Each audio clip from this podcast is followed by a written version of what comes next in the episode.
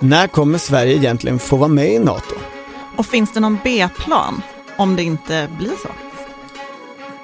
Och kärnkraftsbekännelsen och jag mötte Magda delar ur Henriks nyårsrevy.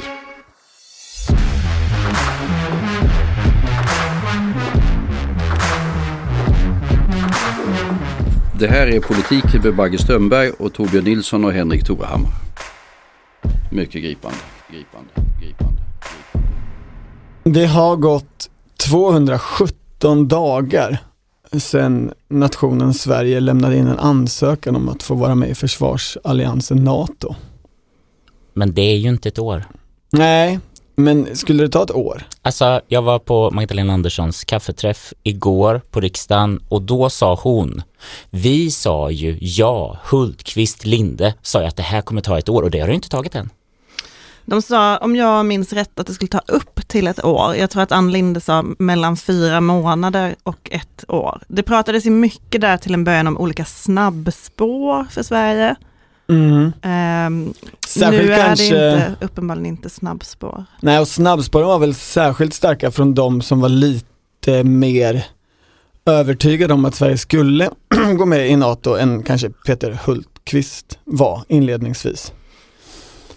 Det ska man väl säga till deras försvar möjligen. Men, det är ju 2 länder då fortfarande som inte har ratificerat. Det är Ungern och det är Turkiet. Precis. Idag skriver ju Turkiets ambassadör i Stockholm i vår tidning, Svenska Dagbladet, på debattsidan och ger sin syn på läget. Det är 3 grejer i den här artikeln jag tycker är riktigt intressanta. Den första är ju det här med hans syn på borgerligheten. Han skriver så här. Ursäkta pappersprasslet, jag läser ju på print. Turkiet uppskattar den svenska sidans fortsatta engagemang och ärlighet trots regeringsskiftet i oktober. Men säger det mer om honom kanske än att så här bara, vi, i Turkiet bör vi bara ha en sorts regering så att... Det kan ju vara det. Jag tänkte mer att det kanske var en språklig liten grej här av att alltså det han säger, om man ska tolka meningen väldigt ordagrant, så säger han att han ju tvivlar på att en borgerlig regering kan vara ärlig. Det är ju faktiskt vad det står här. Men jag skulle då vilja säga att jag tycker faktiskt att jag på sistone även från opolitiska tjänstemän har fått... intrycket av att de tycker att det faktiskt är lite enklare med den här borgerliga regeringen än den tidigare, eftersom dels att den har varit för NATO-medlemskap längre, men också att den nu, alltså att hela den politiska agendan handlar om typ brottsbekämpning och att det går hem ganska väl i de här förhandlingarna. Ja, och det är den bilden man har fått, men här antyder, alltså det här är nog mest ett skämt och jag tror att, ärligt talat, att det är ett översättningsproblem eller liknande. Men här antyder han ju snarast motsatsen, att han hade förväntat sig att det skulle bli svårare med en ny regering as such eller den här nya regeringen. Jag tror möjligen att vi lägger lite stor vikt vid just den här meningen, men jag tänker att det är också det diplomater ägnar sina dagar åt, att sitta och analysera sådana här och skicka hem. Sen finns ju en annan intressant punkt. Han har ju noterat att det i offentligheten i Sverige är ett klagomål över att det här tar tid. Och då lägger han ju skulden faktiskt ensidigt på Sverige. Han skriver så här. Sveriges välkända styrelseskick, inklusive oberoendet för dess offentliga myndigheter, kan kräva tid för ett fullständigt genomförande av memorandumet. Mm. Det är alltså Sveriges krånglighet och grundlag alltså, och annat. Det är alltså typ högsta domstolen... stoppade en avvisning av en journalist i måndags. En journalist som Erdogan själv hade pekat ut på pressträffen med Ulf Kristersson. Ja. Är det det? Ja, jag tror det i alla fall. För det handlar ju om det här memorandumet allting. Det trilaterala som de kom överens om under den socialdemokratiska regeringen. I Madrid på toppmötet. Och det ska ju uppfyllas. Det är väl egentligen hans budskap och det är den tredje punkten. För Oskar Stenström, den tidigare socialdemokratiska statssekreteraren som nu tituleras ambassadör och är fortsatt huvudförhandlare i NATO-frågan, även för den borgerliga regeringen. Han har ju gått ut med en lista på alla saker Sverige har gjort. Om man ska vara riktigt... han har skrivit en lista som en tidning har avslöjat. Journalisten Hugo Lindqvist. Ja, då måste vi ge cred till Dagens Nyheter. Ja. Ja. Ambassadören, Turkiets ambassadör, han skriver med anledning av den här listan: när vi lägger memorandumet sida vid sida med listan över vidtagna åtgärder ser vi att det återstår ett visst avstånd. Det som inte finns med i listan kan inte bortses från, inklusive aktiviteterna i vissa grupper sett till kriminalitet och terrorism samt relaterade utlämningar. Sverige har helt enkelt gjort för lite och har en för krånglig grundlag, men det går ändå bra trots att det har bytt regering. I grunden är det väl så att det finns ju ett antal grupper som Turkiet anser vara terroristgrupper som Sverige inte anser vara det, och där kommer ju Sverige inte uppfylla Turkiets önskemål. Tobias Billström ska ju till Ankara den här veckan. Imorgon, vad kommer hända då, tror ni? Han ska ha möte med sin utrikesministerkollega och fortsätta prata. Jag tycker inte mig höra när man pratar med regeringsfolk att det skulle vara någon slags, alltså att man tänker sig att det kommer vara ske något jättedramatiskt genombrott. Men det finns ju en tickande klocka här, för Turkiet har ju val i juli. Det är inte utsatt datum. Man tror det är sommar 2023. Månadsskiftet juni-juli någonstans där, tror man. Och då kommer parlamentet upplösas inför det.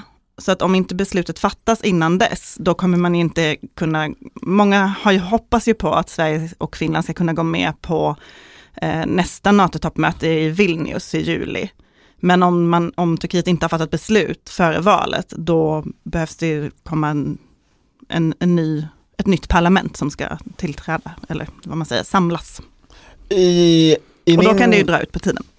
I min favoritpodd, Höjd beredskap, som är en podd som görs av Aftonbladets Anders Lindberg ihop med några andra militärt överintresserade personer, fast långt mer till höger, så har de ofta en gissningstävling, eller liksom de har en upprepad grej: när kommer det här hända? Och Johan Victorin, försvarsexperten, han är den mest pessimistiska i den podden. Han driver ju att det sannolikt kanske inte ens sker nästa år. Jag tror säkert att förhandlingarna går framåt, men jag tror inte att det är mål förrän tidigast i höst. Det står jag fast vid, absolut. Du menar höst 2023? Ja, höst 2023.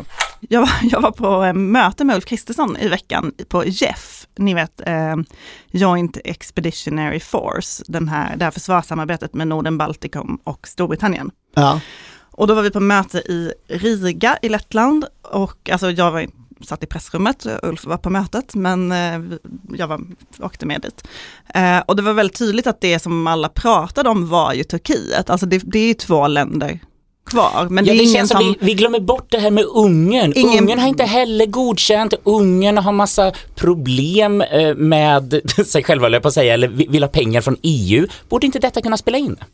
Jo, men ingen som jag var där med pratade om Ungern, och det har skett lite möten också på utrikesministernivå, om jag minns rätt, mellan Sverige och Ungern, och där tycker man sig ha fått ganska tydliga signaler om att Ungern kommer att godkänna nu efter nyår. Men samtidigt så har man ju förr sagt att man har fått tydliga signaler om saker, så att jag vet inte riktigt hur mycket man ska lita på dem. Men uppenbart när man liksom bara hör snacket i då det här, både bland den svenska delegationen, men också för hur folk pratade på det här mötet, så är det liksom Turkiet man diskuterar. Men det är ju spännande med Ungern, för där finns det ju inte någon överenskommelse som har blivit offentlig i alla fall om saker som ska göras eller levereras. Det är snarare så att Ungern har varit väldigt skickliga på att liksom bara förhala. Jo. Vi tycker att ni ska gå med i NATO, men... Vi har så mycket att göra just nu. Det är så många beslut, tror jag de har sagt, okay, före nyår, så att vi får se. Ja, de har en diger arbetslista som de måste bocka sig igenom. Men det som händer vid årsskiftet är ju också att Sverige blir ordförandeland i EU, och som Henrik är inne på så torde ju det försämra den svenska positionen relativt Ungern. Om Ungern nu inte är ratificerar i januari som man hoppas på, så hamnar ju Sverige i den här situationen att som ordförande så ska man ju liksom inte se till sina egna intressen i första hand utan till hela unionens. Och då kan det bli mycket svårare att liksom utpressa Ungern som har olika bifer med unionen också. Man ska bara vara någon sorts neutral sekreterare som bara så här hittar var är skärningspunkten där vi alla kan komma överens. Nej, men då är det väl svårt att vara förhandlingspart. Framförallt är det väl EU som håller på att utpressa Ungern om olika saker. Eller det är kanske ett konstigt ord att välja, men alltså det är väl kanske också på de konflikterna som det kommer bli svårt. Ja, och efter nyår så är det ju EU i form av Ulf Kristersson och Tobias Billström som ska utpressa Ungern i de där tvisterna. Men en intressant sak i min favoritpodd, återigen så krävde jag den då, där säger Patrik Oksanen ofta, och har gjort på sistone i alla fall, att hans mer optimistiska tes om när Sverige får komma in i NATO hänger på när Ungern väl säger ja. Den dagen Ungern slutar förhala och verkligen skriver på, då är det bara Turkiet kvar.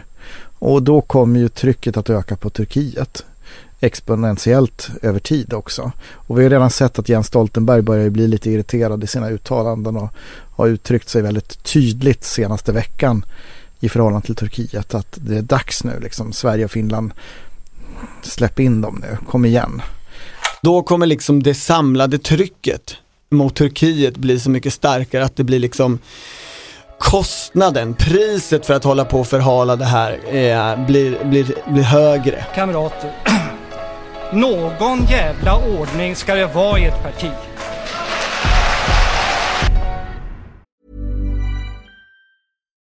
Hi, this is Bachelor Clues from Game of Roses, of course, and I want to talk about Club Med. Everybody knows Club Med has been the pioneer of the all-inclusive resort since 1950 with almost 70 resorts worldwide, ranging from beachside destinations in the Caribbean and Mexico to exotic locations like the Maldives and Morocco, or even the mountain destinations like Japan and the European Alps. Dine on delicious gourmet cuisine, enjoy more than 20 activities, and make memories with your family. For more information, visit clubmed.us or call 1-800-CLUB-MED or your travel advisor. När jag pratade med Ulf Kristersson om det här i måndags då så sa han ju hela tiden. Alltså han var väldigt noga med att säga att vi har respekt för Turkiets beslut och det är inget konstigt att de säger att om vi ska försvara er, varför vi då tillbaka? Vi måste förstå deras säkerhetssituation och det är helt normalt att ett land ställer den typen av krav. Då säger jag att det är ju ingen annan riktigt som gör det. Och det kunde han inte riktigt säga något om. Men han sa ju då också ändå flera gånger att så här, det är ett farligt läge vi befinner oss i en konstig gråzon där vi har valt sida men inte får skydd.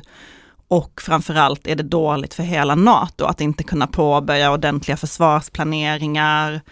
Och det är också dåligt för Turkiet. Så han var typiskt Ulf Kristerssons så här otroligt liksom ödmjuk, nästan lägger sig platt i så här, all respekt för att ni måste fatta ert beslut och ta den tiden tar. Men samtidigt så här ganska skarp i sina formuleringar om att det här är dåligt för alla. Liksom, han hittar aldrig det där mellanläget. Det är alltid väldigt mjukt och väldigt hårt och ofta på samma gång. Är han Lovikka, Vante och Stålhandske? Ja, han har det i sig. Ja. Har han någon B-plan? Alltså i försvarskretsar så har det ändå, eftersom det du är inne på, den här osäkerhetsperioden som det ju talades om väldigt mycket i april-maj, att hur allvarligt det var att säga att man vill gå med men inte har fått gå med, den håller ju på att bli lång, kanske jättelång. Då har det ändå dykt upp i liksom försvarspolitiska kretsar den här tanken på att okej, det här kanske liksom inte händer. Vad har vi för B-plan? Vi kan ju inte gå tillbaka till någon gammal neutralitet och alliansfrihetstanke här. Finns ju, anden är ju i flaskan. Jag lyssnar ju också på Höjd beredskap och de har ju pratat mycket på sistone om den här B-planen. Jag hörde att de ställde den frågan till Hans Wallmark, försvarsberedningens nya ordförande. Har ni någon beredskap för någon slags plan B? Ja, det borde man ju alltid ha. Jag tror att när det gäller frågan om ett svenskt och finländskt NATO-medlemskap så finns det bara plan A. Och vi kommer fortsätta att driva det, självklart, absolut. Men om det nu inte sker då, vad gör vi då? Då blir jag nog inbjuden till en ny podd här. Jag frågade Ulf Kristersson, finns det en B-plan? Och han svarade med ett skratt. Ett nästan hånfullt skratt. Vilket typ av Ulf Kristerssons skratt var det? Nej, men ett så här, nu är du dum, skämtar du med mig eller? Skratt. Och sen sa han, gå med i någon annan organisation, menar du? Liksom lite sarkastiskt. Och sen sa han, det finns ingen B-plan, vi kommer att godkännas. Men i Höjd beredskap till exempel så pratade de ju just om Jeff, det här andra försvarssamarbetet, som ett alternativ, att fördjupa det ytterligare. Det kan vara en bra B-plan eller en bra under tiden-plan. Men var det inte väldigt sossigt det här med att försöka liksom desperat titta på alla andra möjligheter? Kan vi ha ett försvarsförbund med Finland? Vad händer om vi höjer BNP? Liksom 4% ska gå till försvaret. Vad händer om vi tar bort vård och omsorg? Skulle vi då kunna liksom försvara oss med en stående armé bestående av 2 miljoner arga svenskar? Eller är det också... Jo, men lite. Ja. Alltså, jag tror att du har en poäng där, att själva idén om ett alternativ är så provocerande för moderater som så länge har behövt stå sig på, när man då har tagit massa, liksom, valt en massa alternativa vägar, gjort allt utom att gå med i NATO, men liksom allt som går att göra precis förutom det. Men det är ju något, alltså, det här är kanske inte det mest troliga scenariot, men jag menar, idag är det ju, som du är inne på Henrik lite, alltså... Aktiekursen för Peter Hultqvists, liksom, Hultqvist-doktrin, den är ju på all time low just nu. Sälj. Men vad händer om vi sitter här om ett år? Förlåt, ska man inte köpa? Precis, jag kände nu, det var jättedumt. Låt oss inte förvandla här till en börsrekommendationspodd, för det var jag dålig på. Men vid låg kurs, köp. Så köp in i Hultqvist-doktrinen nu, för i det här scenariot, kanske inte det troligaste. Så om vi sitter här om ett år och Erdogan fortfarande inte har ratificerat, då börjar det ju kanske brännas lite i frågan, vad gör man? Och då kanske, alltså, det skulle vara en rolig plot twist, att plötsligt så blir det där Hultqvists försök till andra möjligheter än medlemskap i NATO får liksom en stigande aktiekurva. Kan det då också vara att Ulf Kristersson gör en Nooshi Dadgostar här? Lite... You have to believe in it. Jag kan bli finansminister hos koalitionsledaren Magdalena Andersson. Jag måste måla upp bilden så fantasin blir verklighet. Att det nästan är återigen det här amerikanska tänkandet av, om du bara visualiserar så här, vi kommer bli medlemmar, sluta prata om alternativ, då blir det sanning. Han jobbar ju mycket så. Alltså, så var han ju mycket i valrörelsen också, när han fick frågor om att SD var större i opinionsmätningarna, eller att det ser ju ut som att ni inte kommer vinna valet, Ulf Kristersson. Då höll han ju på mycket med just det där mässandet av positivt tänkande. Ja, just det. Då sa han också, jag är tävlingsmänniska. Jag tar inte ut förluster i förskott. Jag tror det ligger mycket i det. Jag har ägnat sista veckan åt att studera 1990-talets NATO-debatt i Sverige, och specifikt i det moderata samlingspartiet. Var den så het? Den var under ytan synnerligen het, och började liksom 94-95 där, efter att Sverige verkligen kommit med i EU, och intensifierades, skulle jag säga, fram till så här 2001. Och någonstans under den punkten så lyckades en gruppering i partiet, där den nya nationella säkerhetsrådgivaren Henrik Landerholm, Ulf Kristerssons barndomsvän, inte var en oviktig part, liksom tryck partiet och debatten till att nu finns det ju inget alternativ, nu kommer vi gå med i NATO. Och det är så roligt. Det här var ju innan partiet formellt var för ett NATO-medlemskap. Ja, de blev successivt, jag kan dra det om ni vill, hur de blev det. No. Alltså, det är lite roligt. Vet ni första steget på partikongressen 1995? Det är att Henrik Landerholm lyckas stryka ordet neutralitet i en mening som partistyrelsen har föreslagit. Och kongressen, stämman heter det i Moderaterna. Stämman fattar inte riktigt det, men lyckas med att han får igenom det. Och sen så är det, nästa gång, så är det att man skriver en motion och därmed tvingar partistyrelsen att svara på motionen och göra en liten förändring. Vi är för NATO på sikt. Vi för svenskt NATO-medlemskap på sikt. Och då tvingar liksom ut Carl Bildt eller vem det är i partistyrelsen som inte är så peppad på det här och att liksom bråka om det här nu, att ändå tvingas ut på banan. Så applåder till skickligt politiskt hantverk. Så skulle man kunna säga, men det som präglar den här tiden är ju det här visualiserandet. Vi kommer, alltså ser vi bara detta framför oss så kommer det ske. Och på slutet där, alltså slutet av 90-talet, då pratar ju nästan alla, också en del socialdemokrater, om att Sverige kommer ju gå med i NATO inom 5 år. Men så och sen händer inte det, utan det blir någon lång paus. Förlåt, jag gör ett tidshopp här då på några år. Men sen, så där pratade ju Ulf Kristersson också hela tiden under våren, alltså efter invasionen av Ukraina, så var det ju hela tiden det han sa. Vi kommer att gå med i NATO. Nu är det bara att även det andra partiet ska fatta det.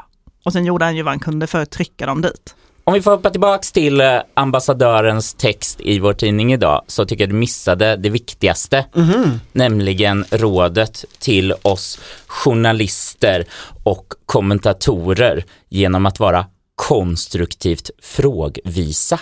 Och det tycker jag var en glosa. Det var inte den okonstruktiva frågan, utan den konstruktivt frågan.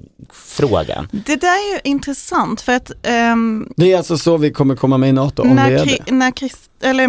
När Erdogan nämnde den här journalisten vars utlämning stoppades vid namn, det var ju på en direkt fråga från en svensk journalist som jag förstår det.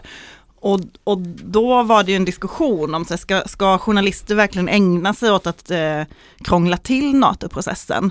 Och då fick ett antal journalister då säga att det inte är journalistikens jobb att hjälpa regeringen att gå med i NATO, utan vi har en annan uppgift, det vill säga ställa frågor om olika saker. Men som jag undrar lite vad han menar med konstruktiv journalistik. Precis. Jag vet inte om det är just Turkiets råd om pressfrihet man söker, eller journalistisk, vad ska man säga, tips om arbetsmetoder. Ja, men då säger jag återigen, 2021, trodde du att Sverige skulle ansöka om NATO-medlemskap? Ja, jag har trott det sedan mitten av 90-talet. Okej, men då tror jag att då kanske vi ska börja lyssna på Turkiets råd om god journalistik.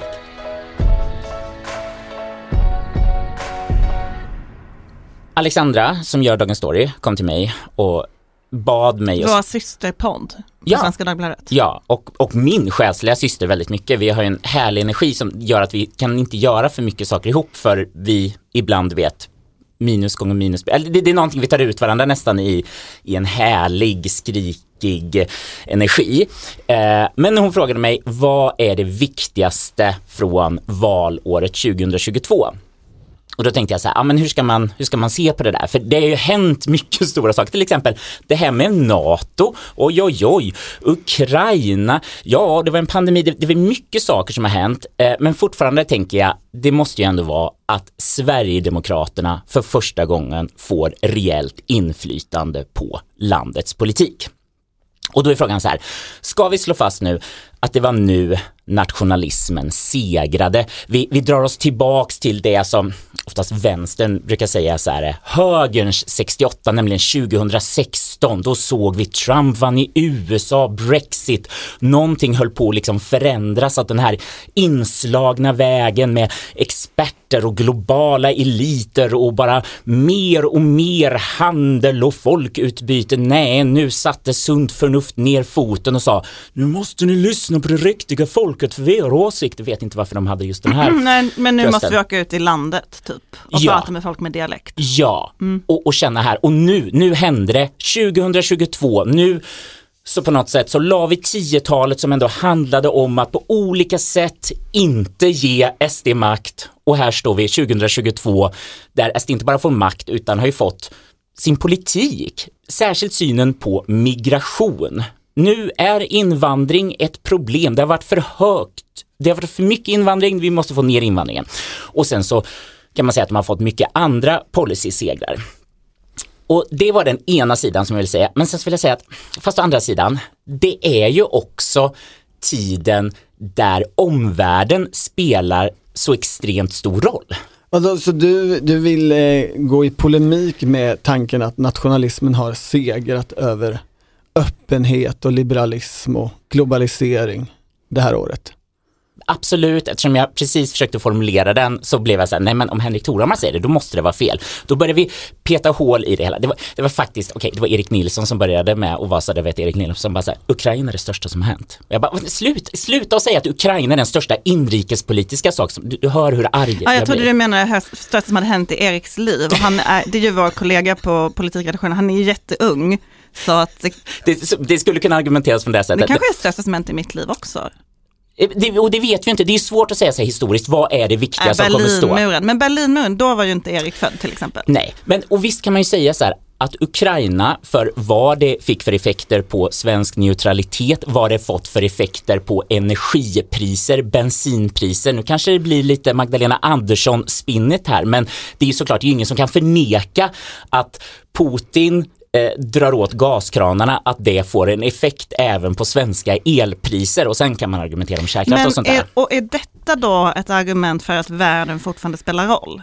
Omvärlden spelar ju väldigt stor roll på många olika sätt. Vi har ju sett det till exempel, vi har pratat ganska mycket om reduktionsplikten. Ja, att det nu hänförs till inte att det liksom är någonting som vi i Sverige, bara de här sunda människorna får komma och bestämma i enhetsstaten Sverige och bara ta ett majoritetsbeslut. Nej, så kan man inte göra, utan det blir att skjuta det åt Bryssel och lägga sig på EUs miniminivå, och det kommer ju de här smygiga liberalerna och försöker liksom så här, vi lägger oss på EUs miniminivå som håller på om förhandlas just nu. Så med reduktionsplikten så tänker du då att det är ett bevis för att det är inte alls Jimmy Åkesson som bestämmer, utan det är Bryssel, och därmed indirekt Brysselbubblan där jättemånga är liberaler eller är för öppenhet eller internationellt samarbete eller överstatlighet och grejer. Verkligheten kan man ju säga i alla fall, att det är idén om den suveräna staten, nationen som kan få fatta sina egna beslut. Den möter ju allting som vi redan har skrivit på, alla sammanhang vi redan är med i, och framför allt kvaliteten på problemen vi står inför, där det hela tiden måste förhållas till detta, och det är ju särskilt på klimatområdet. Den möter verkligheten, som Oskar Sjöstedt sa, eller vad sa han?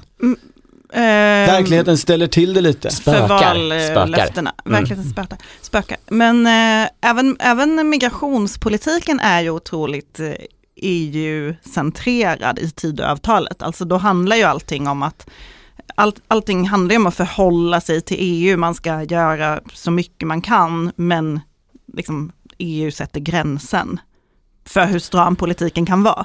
Det där att lägga sig på EUs miniminivå, det låter ju på ett sätt väldigt tydligt och konkret, men till exempel thinktanken CIEPS som håller koll på EU-frågor och Göran von Sydow, statsvetaren där, tar upp att det där är inte något heltäckande svar, eftersom EU har ju framförallt inte liksom 100-procentig kompetens att bestämma över invandringen i alla frågor, och det är ett ganska brett spektrum. Det är på vissa frågor så har man bestämt sig, men det saknas, det är inte så att det finns redan ett svar, att någon kollar igenom så här, det här är de absolut lägsta nivåerna i alla områden när det gäller migration eller asylinvandring eller någonting. Så det måste ändå tolkas och förstås. Och jag pratade med... Plus att man ju sitter och förhandlar förhandlingar om EUs migrationspolitik har ju pågått jättelänge och kommer ju vara en stor fråga under Sveriges ordförandeskap. Ja. Så att det finns ju också, det finns ju mycket luckor kvar i den lagstiftningen. Nej, men den här stora processen som man tror, man hoppas på kommer vara i land 2024, alltså när Sverige inte är ordförandeland. Men fortfarande blir det ju intressant då om det har blivit en positionsförflyttning från att när Sverige var väldigt intresserad av att peka på 2015, titta vad många vi tog emot, vi måste tänka på solidarisk fördelning av flyktingar, tills ett läge nu när vi inte tar emot så många, och då blir plötsligt kanske konsekvensen att då är vi inte så intresserade med det här med solidarisk fördelning, för då plötsligt skulle det betyda att vi kanske måste ta emot fler flyktingar än vad vi har tänkt framåt nu. Precis, så att det här är också en så här komplicerande fråga, och jag försökte också förstå så här, var är egentligen EUs migrationspolitik på väg? För det finns ju å ena sidan så här bilden av att så här, det är Bryssel som tvingar oss och med sina dumma avtal och värderingar, och vissa länder, Ungern, skriker högt. Vi kan inte tvinga på oss era globalistiska värden. Men å andra sidan så har du ju Fästning Europa som framförallt med sin gränspolis Frontex verkligen har fått muskler att hålla folk utanför på alla sätt. Men så regeringen och Tidöavtalet, Tidöpartierna har hängt upp sin politik på EU-rätten och EUs politik, samtidigt som vi inte riktigt vet vad den kommer innebära. Och när jag pratade med människor när vi skrev Tidöavtalet, då pratade jag med en del liksom migrationspolicymänniskor i partierna, och då fick man ju verkligen bilden av att ja, men som du sa, det är verkligen tolkningsfrågor, och de gör verkligen inte samma tolkningar i partierna av EU-rätten och vad som ska hända framåt.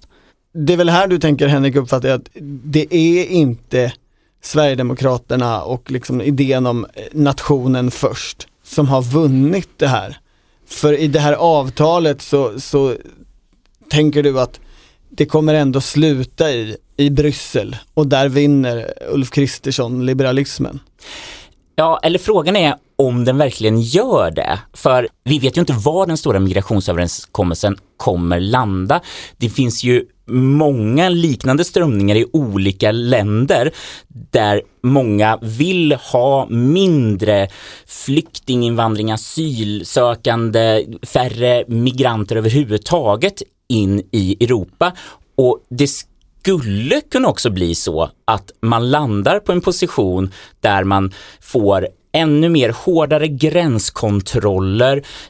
Man har hela tiden pratat om sådana här... Men då är ju även det EU över nationen. Det är inte nationens gränskontroller, även om Tidögänget väl vill ha gränskontroller också. Så... Ja, nej, men, och det här är ju frågan så här, ska man se på principen? Det viktigaste är att nationen får bestämma själv det här, eller kan det vara så att Jimmy Åkesson tittar på Bryssel och säger så här: nej men, nu vill ju EU ha det hårdare än vad egentligen liksom EU blir plötsligt en hävstång mot mer restriktiv migrationspolitik att luta sig mot Bryssel. Men för jag tänker, min huvudinvändning mot ditt, jag hade tänkt komma in här och avfärda hela ditt resonemang med att risken är ju att om det nu blir så att EU får för mycket makt över Tidöavtalet och stoppar ett antal grejer som regeringen vill göra.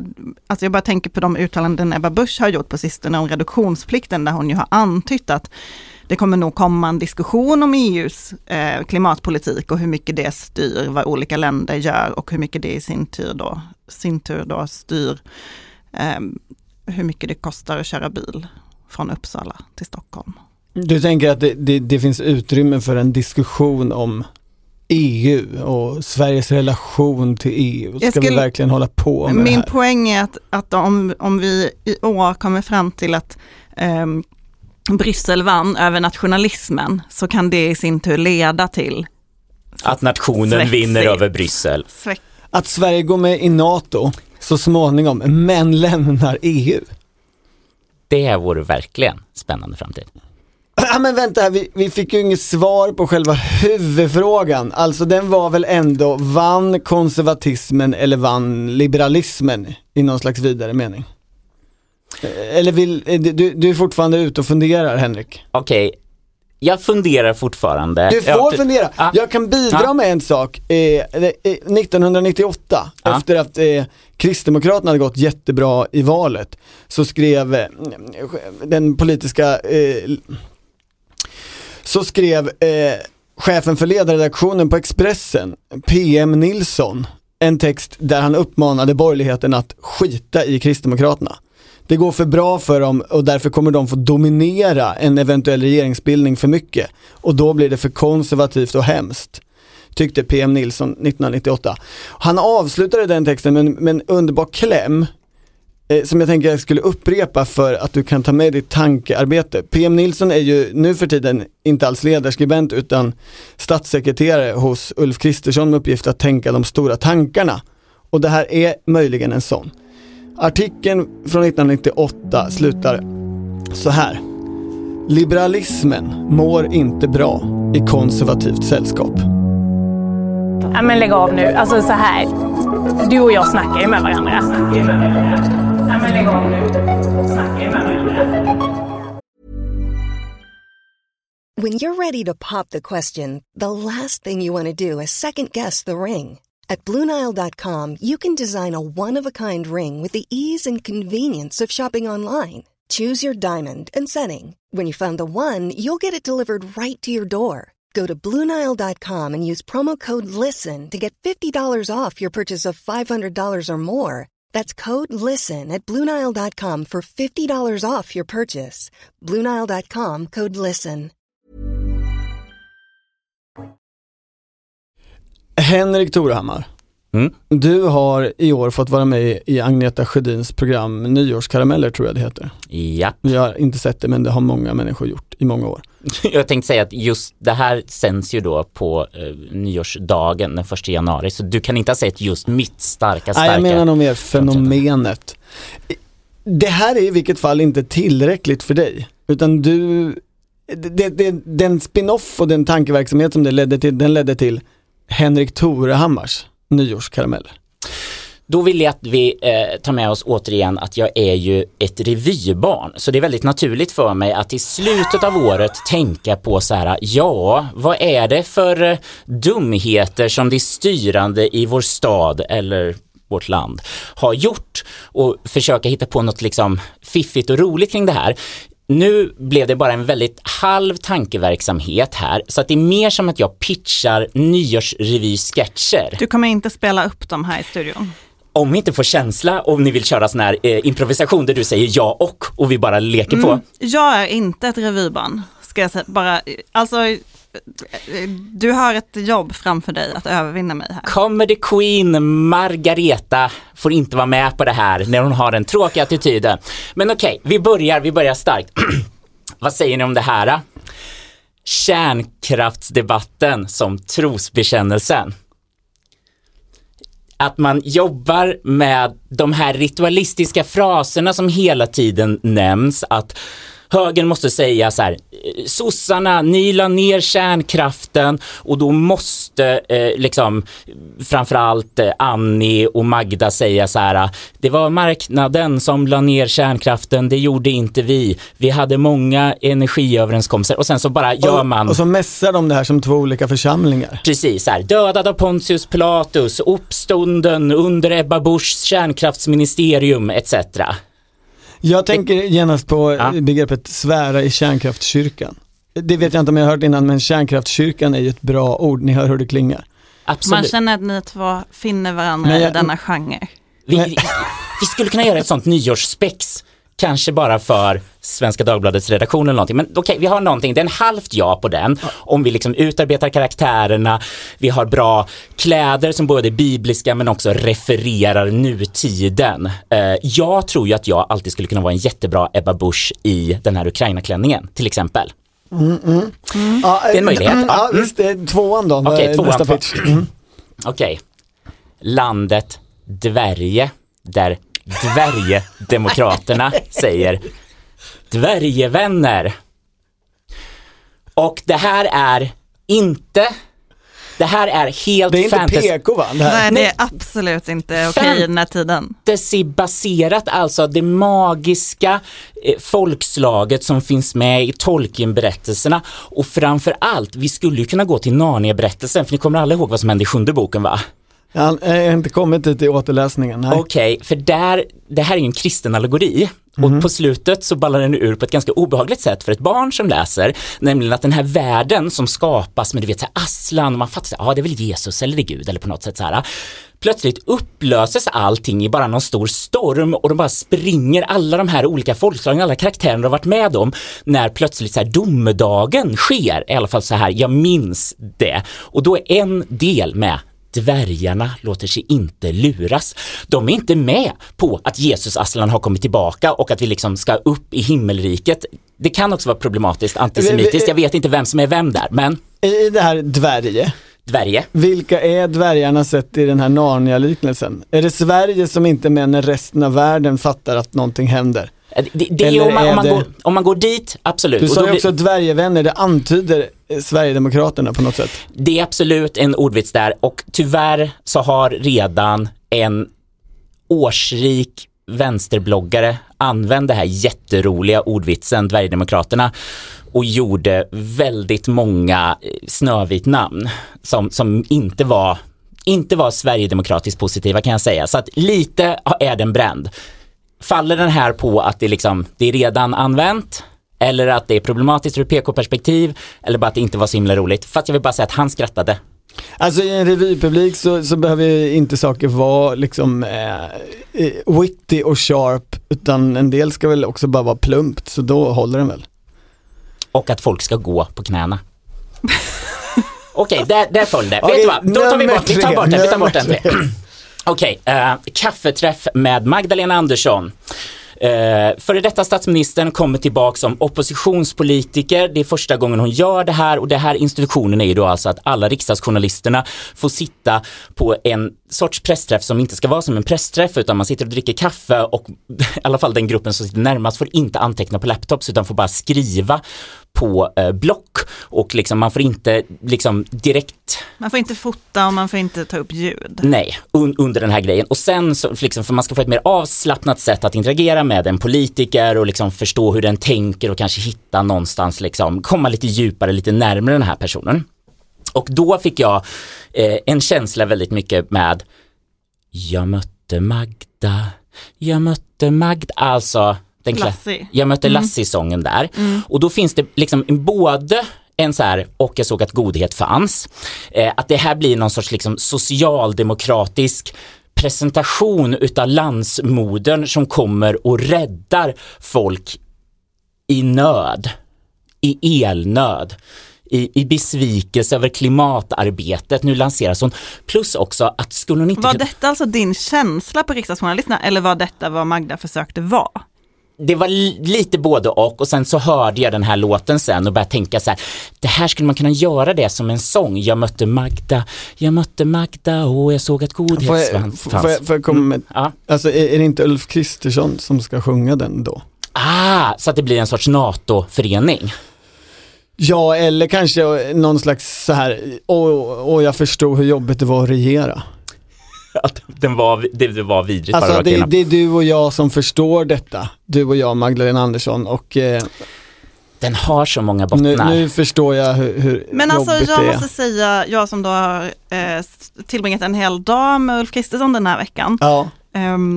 Åkt regeringsplan och grejer. Jag tycker inte att det känns som att han... Jag har uppfattat honom tidigare som... Det pratade vi om det i förra podden, att han har verkat lite sur på sistone. Att det är lite jobbigt att vara statsminister med allt det går ju dåligt i opinionen och det är ju mycket debatt om olika löftesvek och sådär. Men jag tror inte att jag under min politikreportertid har sett någon som är så glad över att vara statsminister som Ulf Kristersson gav uttryck för. Både när han talade om, han har flyttat in i Sagerska med Birgitta nu i helgen. Och då pratade han mycket om vilket fantastiskt hus det var. Och men kände... förlåt, Sagerska skulle ju renoveras. Nej, men det är felaktiga uppgifter, jag vet inte vad. Det har redan renoverats. De har flyttat in i alla fall, han pratade om detta.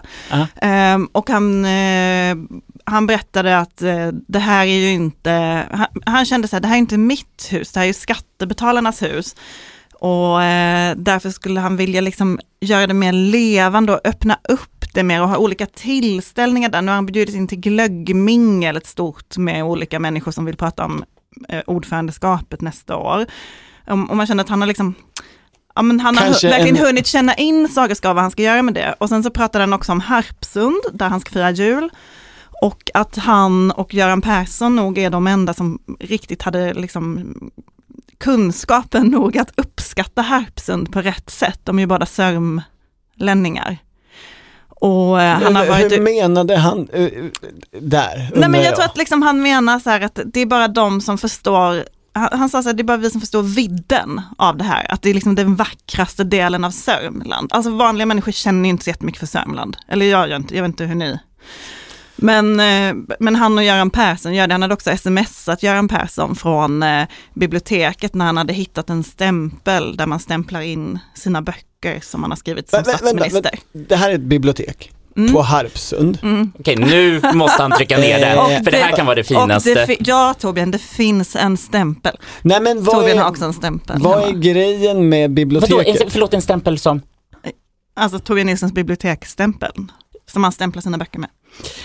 Vad är det specifika med det här biblioteket? Jo, det är ett bibliotek där böcker skrivna av eller om statsministrarna finns.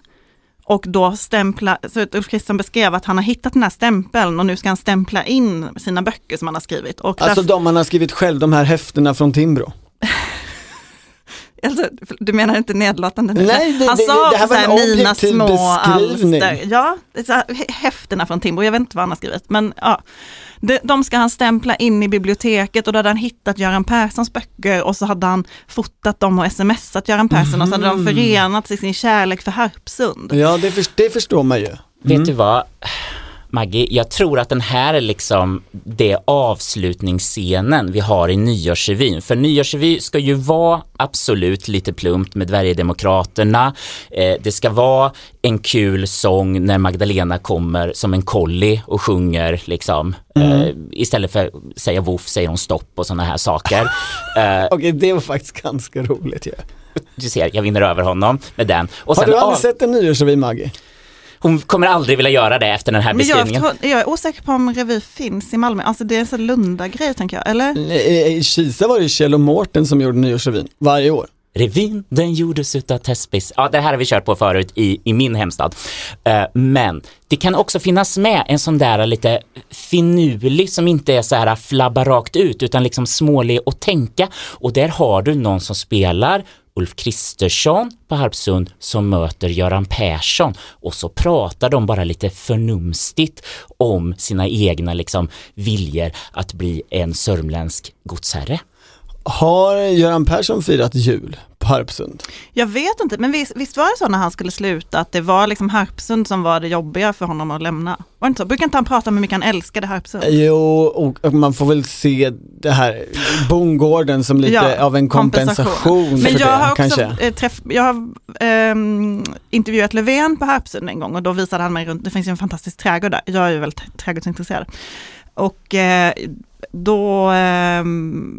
förstod man att även Löfven tyckte väldigt mycket om Harpsund. Alltså det är otroligt vackert, det är inte så svårt att förstå. Alltså är det någon som lagar mat igen? Men Persson har ju en urscen, den har vi kanske inte fått fram från Kristersson än. Perssons urscen med Harpsund är ju att när de haft råd att köpa bil i familjen Persson, stor frihetsreform, så åker de ju på söndagsutflykt till Harpsund.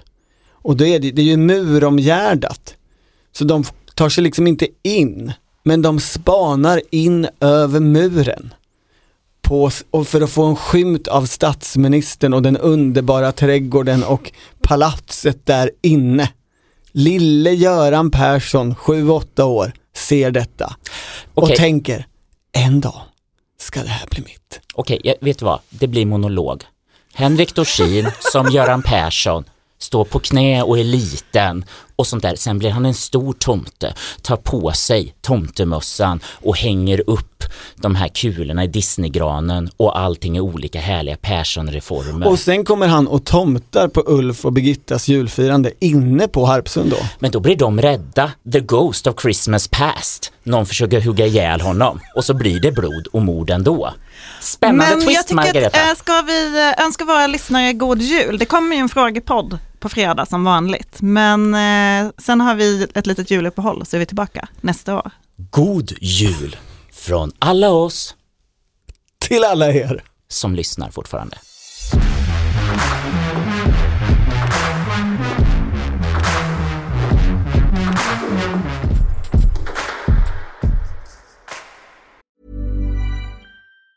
Tired of ads barging into your favorite news podcasts? Good news. Ad-free listening is available on Amazon Music for all the music plus top podcasts included with your Prime membership. Stay up to date on everything newsworthy by downloading the Amazon Music app for free or go to amazon.com/news-ad-free. That's amazon.com/news-ad-free to catch up on the latest episodes without the ads. Du har lyssnat på Politiken, en podd från Svenska Dagbladet. Producent Mattias Dellert och ansvarig utgivare Anna Karleborg.